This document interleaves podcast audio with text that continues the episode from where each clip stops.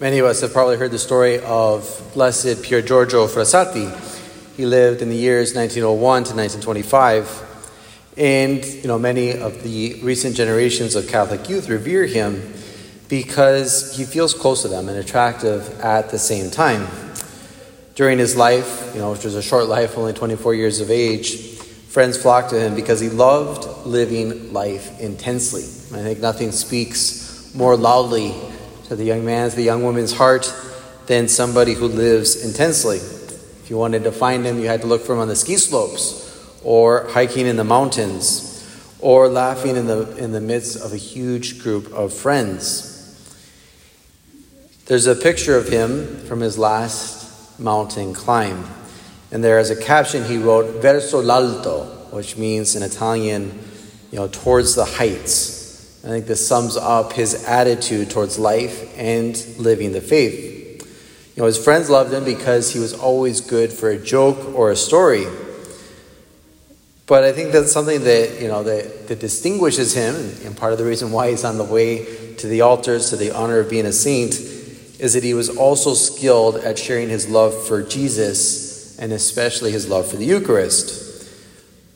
At one point, he was writing a letter to other young friends uh, speaking to them about receiving communion frequently, and he wrote, And when you become totally consumed by this Eucharistic fire, then you will be able to thank with greater awareness the Lord God, who has called you to be part of his flock, and you will enjoy that peace with which those who are happy according to the world have never tasted.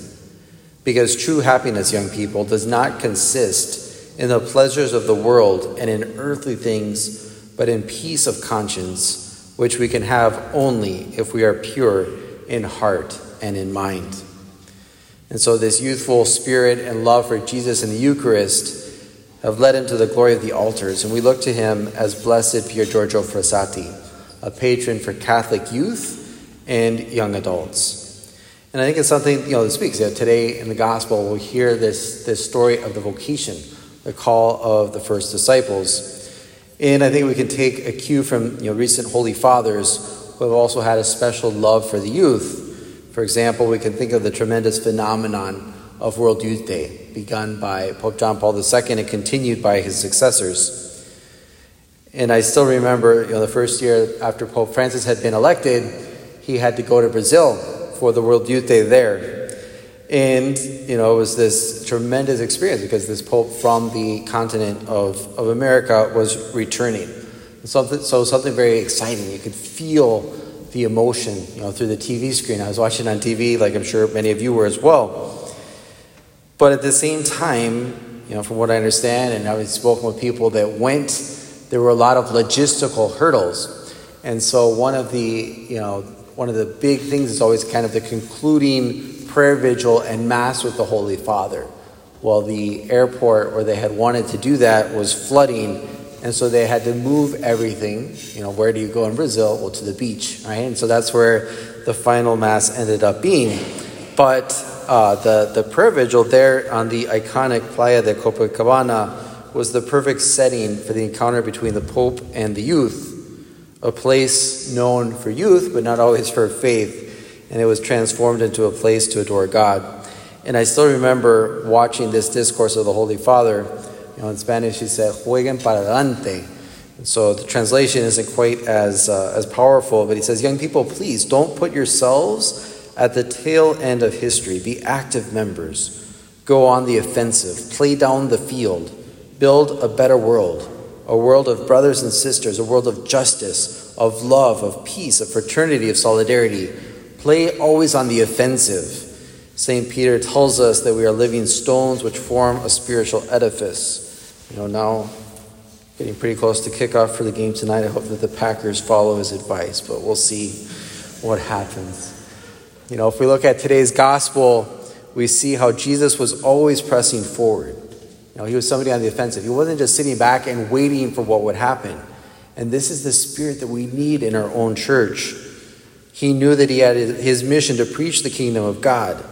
And we catch a glimpse of him doing so in the gospel. This is the time of fulfillment. The kingdom of God is at hand.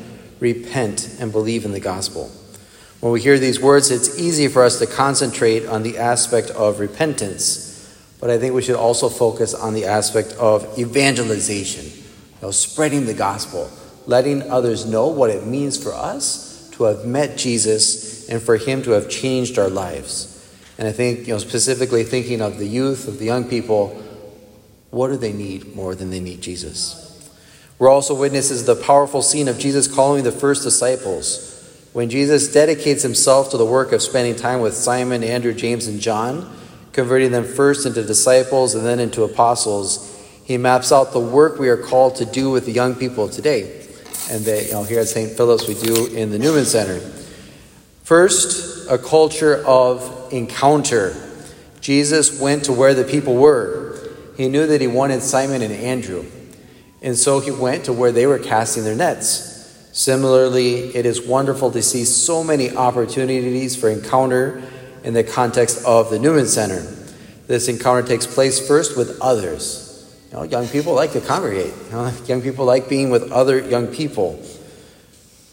Coming together in social events or in outreach gives these young people a sense that there is something more to life than what the world has to offer.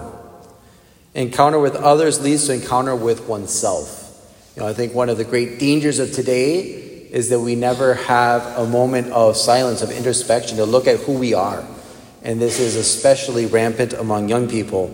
But this, you know, these you know, small group discussions and the opportunity for confession, spiritual direction, leads them to that opportunity for greater self knowledge.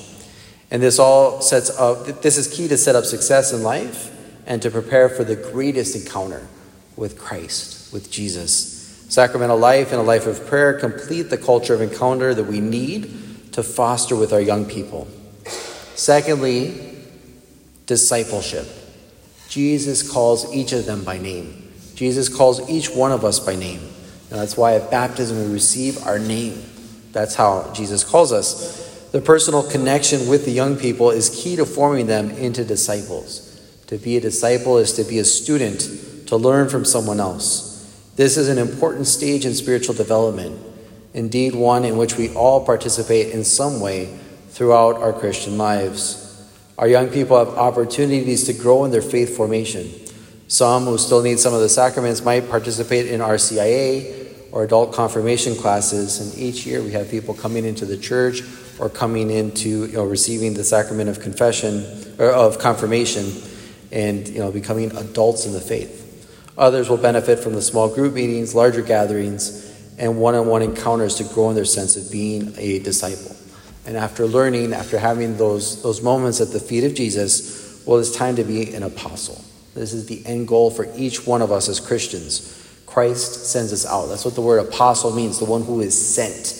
And that's who we are. That's why we end the Mass. You know, the Mass is ended, go in peace. In Latin, missa est. You know, the Mass is sent you know, we're sent out on mission. Christ sends us out.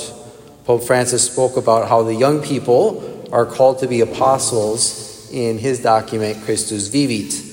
All should regard us as friends and neighbors, like the apostles, who enjoy the goodwill of all the people. Yet at the same time, we must dare to be different, to point to ideals other than those of this world, testifying to the beauty of generosity service, purity, perseverance, forgiveness, fidelity to our personal vocation, prayer, the pursuit of justice and the common good, love for the poor, and social friendship. I've been impressed to see students and young adults reaching out to their peers who have never had a religious formation, religious background. Now, it's something that's impressive. Sometimes after Mass, one of the students will come, or with a friend, and say, oh, this is the first time that he's coming to Mass, the first time that she's been in a church. They bring them, you know, they bring them to adoration, to the Newman Center events. All of this helps to bring young people to Jesus. That's the important thing. Young people today, as in every age, need Jesus, and it's our job to make Jesus available to them. So I think that you know today I'm, I'm very happy to to share reasons for hope you know, because so easy, it's so easy to look into the world. You know, all you have to do is turn on the news or you know look up the current political situation, and it's enough to be discouraged. But there's so much reason for hope. And such a great blessing that here at St. Philip's we can look to the Newman Center and see reasons for hope. When we're helping young people build a, of, of build a culture of encounter, grow as disciples, and be sent forth as apostles, we can look at them and see that we are called as well. So, what can we do? Conclusion We want to share in the beautiful vocation of the first apostles. So, I invite you to encounter discipleship and apostolate.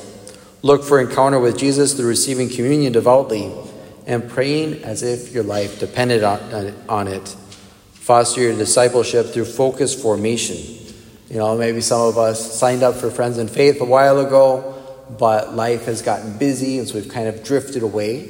Well, maybe now is the time to come back or to sign up. There's always the opportunity to grow, to, to join one of the groups and to make sure that you're working on your own formation and do apostolate. You know, maybe one of the first things is, is sharing in the joy of the Newman Center. You know, this Wednesday at 7 p.m. we'll have that the virtual fundraiser, and you'll be able to to find out so many great things that are happening, and be renewed in your own spirit, because it's important that we don't read the gospel just as a story of something that happened, you know, 2,000 years ago, but it's something that touches our hearts today. Today, we should hear Christ calling to us, and we should respond to Him with a resounding, Yes, Lord, I will follow you.